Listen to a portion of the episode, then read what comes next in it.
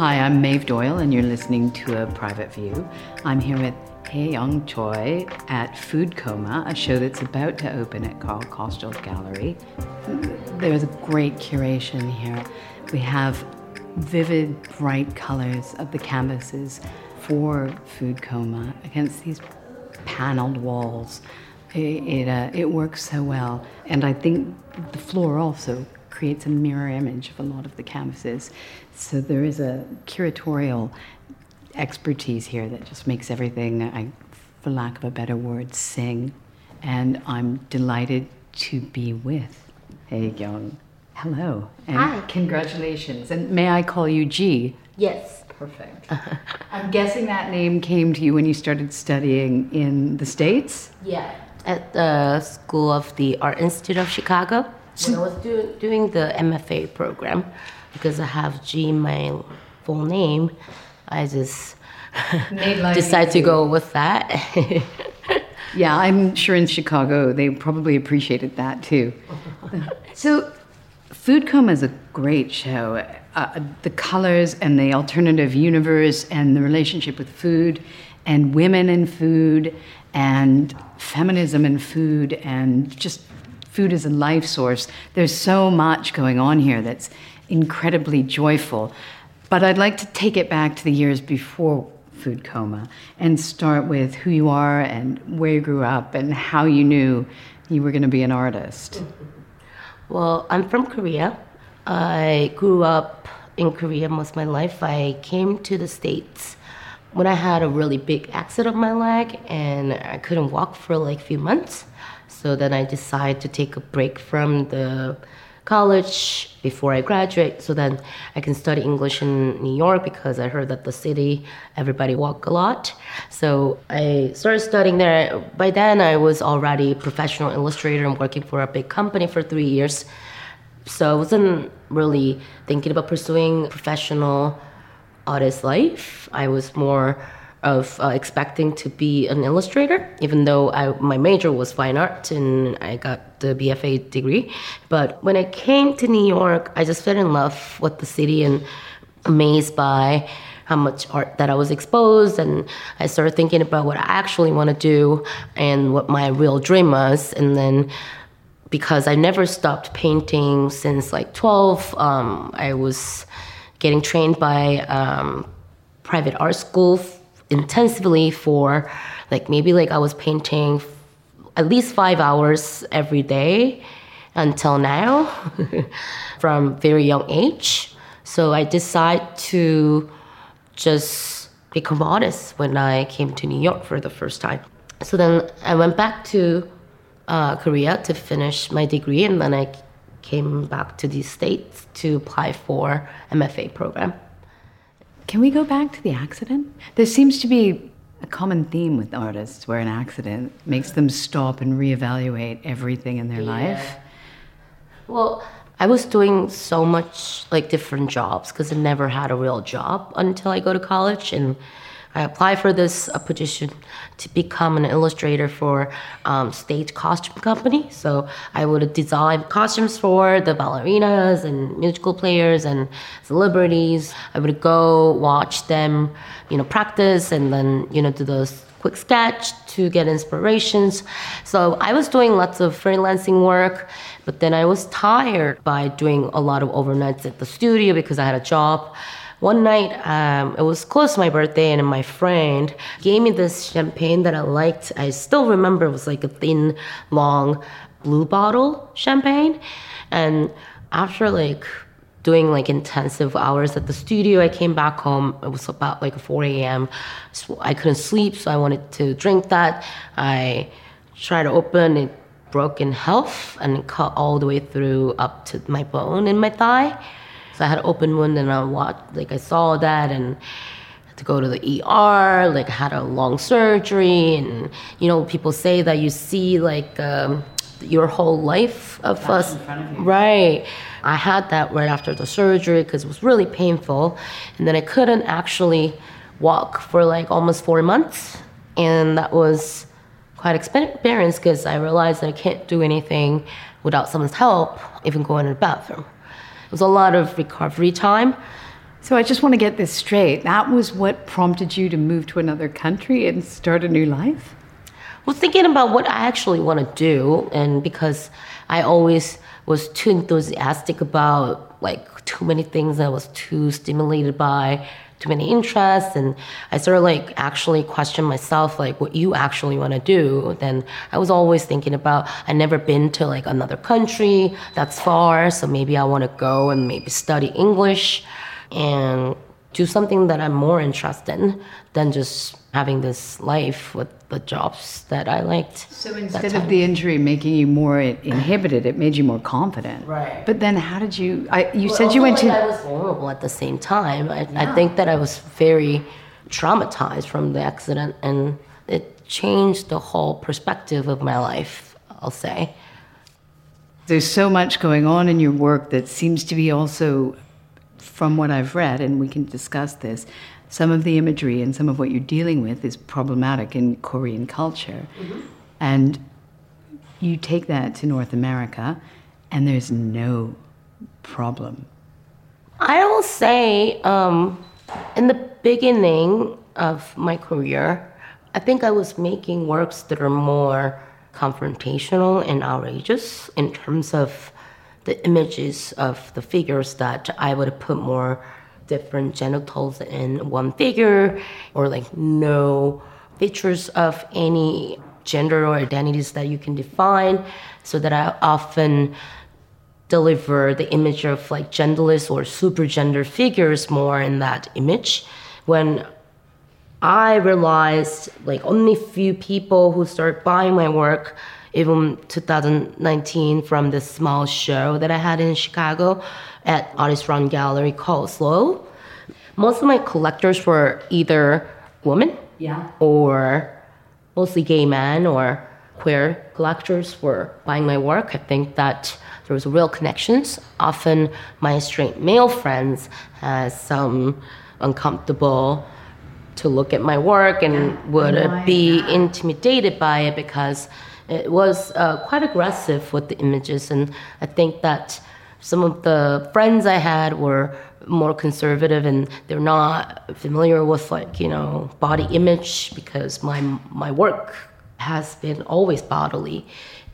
So that was just my way of thinking and it's it's not even accurate because there was only a few people bought my work then But you only need a few people in a sense, and they have to be the right people because what you're doing is addressing in this work, food coma, addressing the taboos around uh, sexuality and food and how women are viewed and what women are allowed to do. And there's almost a fantasy food landscape happening here. If we weren't being watched, if we weren't being judged by our appetite, how big would our appetite for food and lust and pleasure be? And hailing from Korea, um, I had to deal with lots of like social taboo and judgment about looking. There's certain like standard for like how to be woman and how to look and what kind of dress or clothing or how to behave. Like all of these things that I had to fight with. Um, And I'm aware of them because whenever you talk about beauty standards, everyone talks about Korean beauty standards. Obviously, there was the Art Fair Kiaf this year, and, and uh, people went out to it and said, from men, would tell me, oh, men are allowed to drink there, but women can't touch alcohol. They could, but now it's a little different. But uh, for example, like women don't smoke on the street; um, they have to hide and smoke. Back in the day, like let's say, even like when I was younger, I was not allowed to have a meal with male family members. So we had a separate table for dinner. So, what's going on then in, in the paintings? It's a world that's transcended all of those boundaries. So it, it started from me being on a TV show called Art Star Korea. And a lot of my paintings were images were blurred on a screen. So when the TV show released, when they were introducing me as an artist and my works, lots of my works were actually blurred on a TV show. And there was a mission where they asked me, what's the traditional like stereotype that you have to fight with when you make art? And obviously, I'm a contemporary artist in response to what's around me. So I wanted to collide on them and see like what if I create the worlds that actually don't make sense and don't exist in the world, like would you still judge me? So I created this nine small paintings that's a different type of genitals. So like it looks like alien almost. And I placed the works in a one row where genital area is and I was explaining about uh, how it was where genital right, right. Um, so then from that idea, I wanted to pursue more of that because often I create figures that you can't really define what the identity is or what the gender is.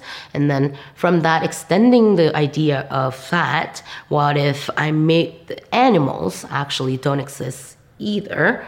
Then it's the whole world that's like created by me and fantasized.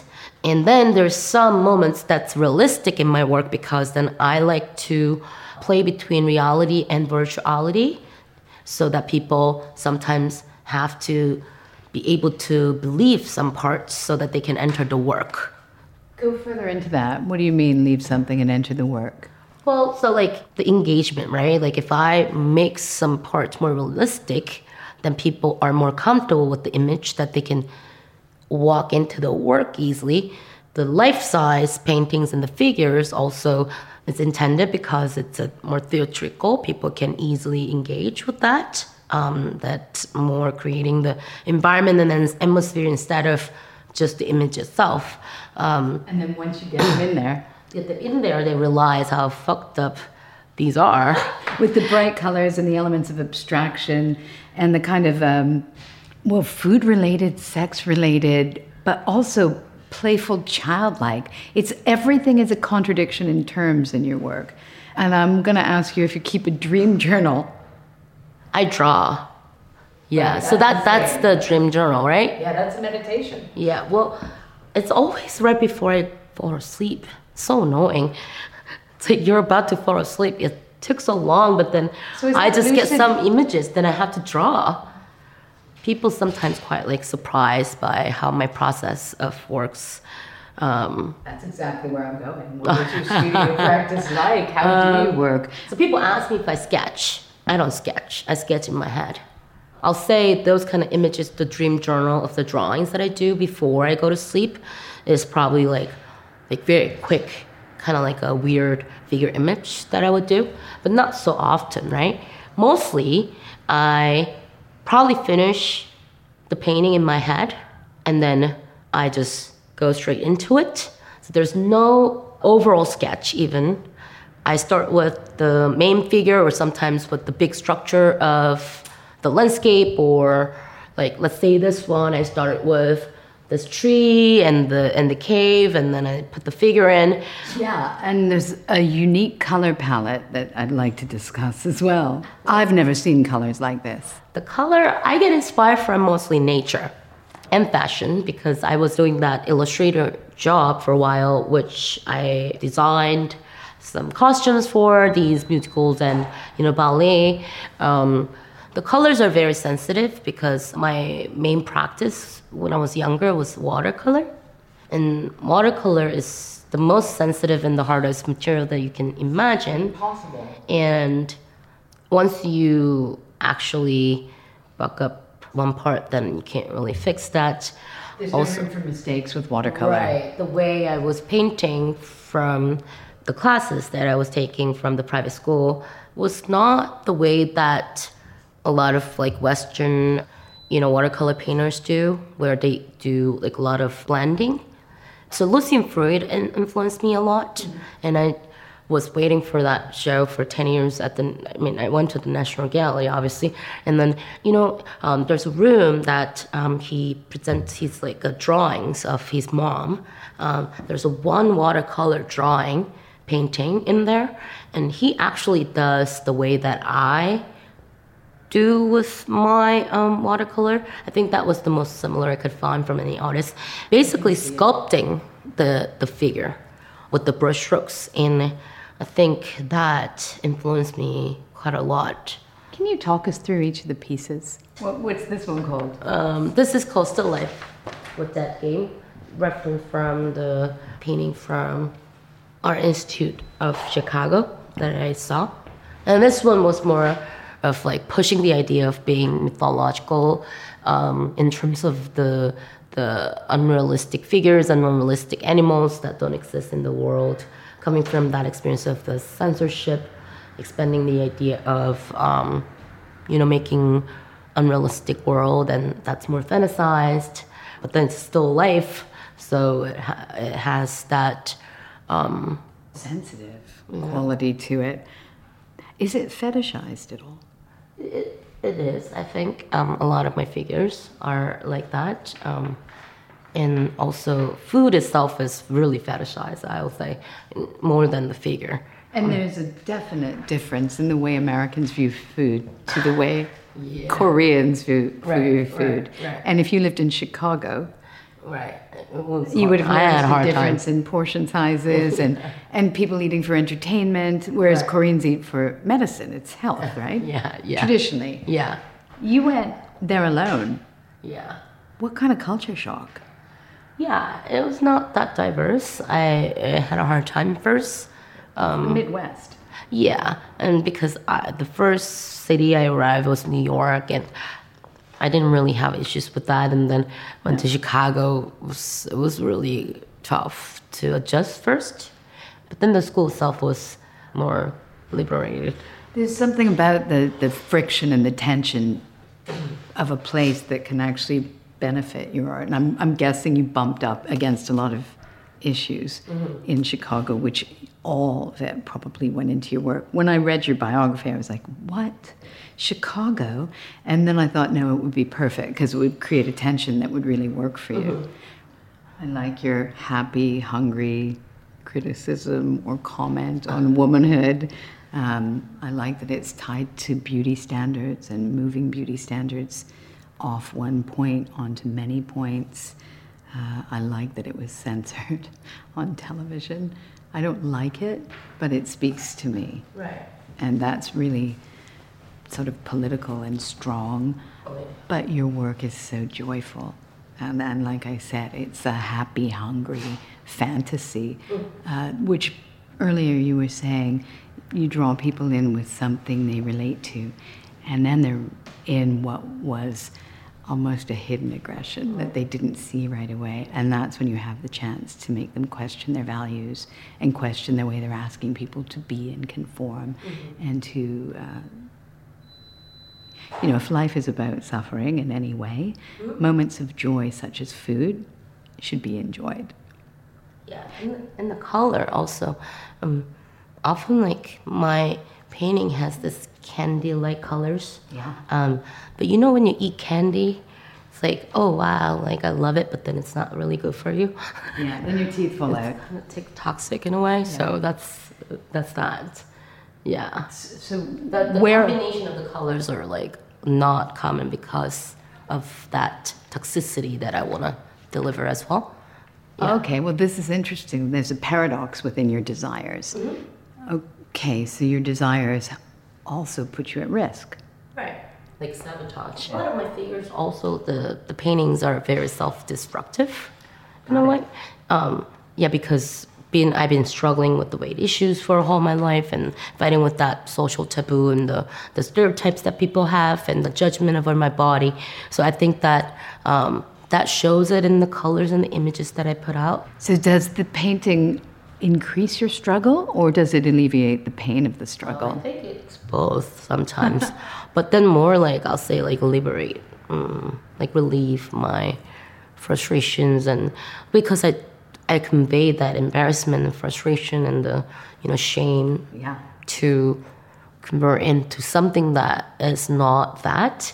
Um, I'll say like uh, often the figures are not actually explaining about the weight or the, the state of the body. Um, it's more about the emotion that I feel. You know, like it's people didn't think that, but I think that maybe people are uncomfortable because of my body and the capacity. Like in the small space or like in a train. Like people didn't even think that, but I, I automatically think like, oh, are they uncomfortable with me? So that kind of imaginations or mm, It's like slightly diluted. real. A Yeah, lot of feminists real. talk about how much space they're allowed to take Right, up it's in the world. that I that I try to deliver. So often, like this figure is it's not it doesn't make sense in terms of like how wide and bloated it is. It almost looks like tube, you know. So that kind of gesture is about how I feel and how I imagine what people would feel about my body. Um, that danger of cuteness. It's a really powerful way of drawing people into deep issues and rage and mm-hmm. anger. Mm-hmm. Nara does it, and the, the, with the girls with the knives behind their back. They're so big-eyed and beautiful, and there's something about that in yours too. They're so cute, and then you're in it and you get a shock. Mm-hmm. So, if you were to talk about food culture, you've lived in the States where food culture represents and means one thing. Mm-hmm. You've lived in Korea where food culture is something completely different. It's all about And- food in Korea. Feminism Right.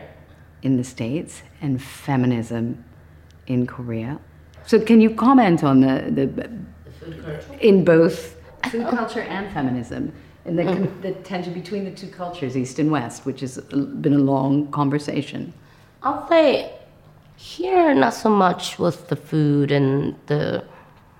Well, like, I thought I had more viewers in the States because how open their perspectives are to look at art instead of looking at what the images are in the work. Um, food, I don't know, like, I was eating only watermelon for like a week when I arrived. Um, you wanted to fit in and lo- lose. it was it was so much smell and salt and it was just like a shocking amount of ingredients in, in it like it's that but then Oh, the American diet. yeah and then put- it's a lot of off-putting to you. like it, it- i couldn't eat much in the beginning i'll say um, in korea versus people think that's like well it is healthy food but then people are all about food most of the tv shows are about food so, so everyone is about food. But then they're so judgmental over body and woman's image. And uh, i thought that was so hypocrite you know like it it's just doesn't make sense. And Food is all around you and you're maybe the paradox that you mentioned i think that's something that is really relate to where i grew like what i grew up with right about the food and the how they view women. It's better in the States? in terms of like how they how much they're open and talking about someone's appearance is not uh, it's n- it's not a common thing. For me in korea like instead of saying hello oh yeah you look like you lost some weight is kind of a very common thing people say They don't realize it's, it's not rude there. right. Where it would you be mortified if someone spoke to you like that in the States. Right. Or like even in here, like anywhere else other than like Asia, I think it's How really not. for you to be somewhere where it's not. Yeah, I was really shocked. And living in the States for a while, going back to Korea for like uh, weddings or things like that, I was super stressed and I almost didn't want to go back for a long time. The judgment. Yeah, I just realized that I'm different, I'm way more Americanized and mentally grown up um, and matured. I just thought that there's nothing left that I can relate to, like Virgil. Or them, or them you. Because why wouldn't they mention your brilliant career? Right. Well, now they are because it's it's not common that a Korean artist who grew up in Korea go to another country and get success there. So No, not at all. Yeah, groundbreaking. My friend was like, I think he was exaggerating, but I think he thinks that like only 30 to 40 artists are I think he's doing that. So that I, when I went back to Korea the last summer, it was quite experience. Like people were lining up to take a photo with me, and I was like, whoa, like, wow, like our star game, this is crazy.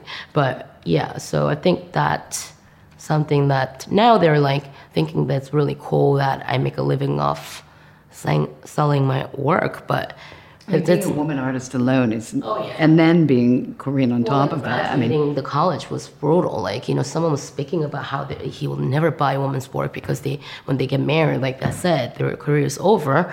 So like just insulting women artists in public spaces, even from the school's comedy. Like it was quite shocking for me, and fighting with that um, thoughts and you know uh, conservatism was it was quite a lot for me. On the encouraging side, they do say that the pandemic has brought about signs of women being more represented. We're a long way off of anything being equal, but apparently they're forty percent up. Yep, more Asian artists. All sorts of statistics saying younger artists are getting more representation, mm-hmm. and a lot of them are being bid up at auctions so that that will help balance things out. We're not there yet, but uh, it's an encouraging sign, and we have to look for that. Um, your show opens tomorrow night. Hyegyeong Choi's show, Food Coma, is on at Carl Kostyál until the 11th of March. I would say it's pretty unmissable. Uh, make your way down to Savile Row. Your show is breathtaking. Oh, and thank you, you so much for being brave and putting it out there. It means a lot to all of us. Thank you so much. I appreciate it. You've been listening to Maeve Doyle's Private View. This podcast is produced by Will Fitzpatrick at Soho Radio. The music is by Khorshid Halmi. Thank you for listening.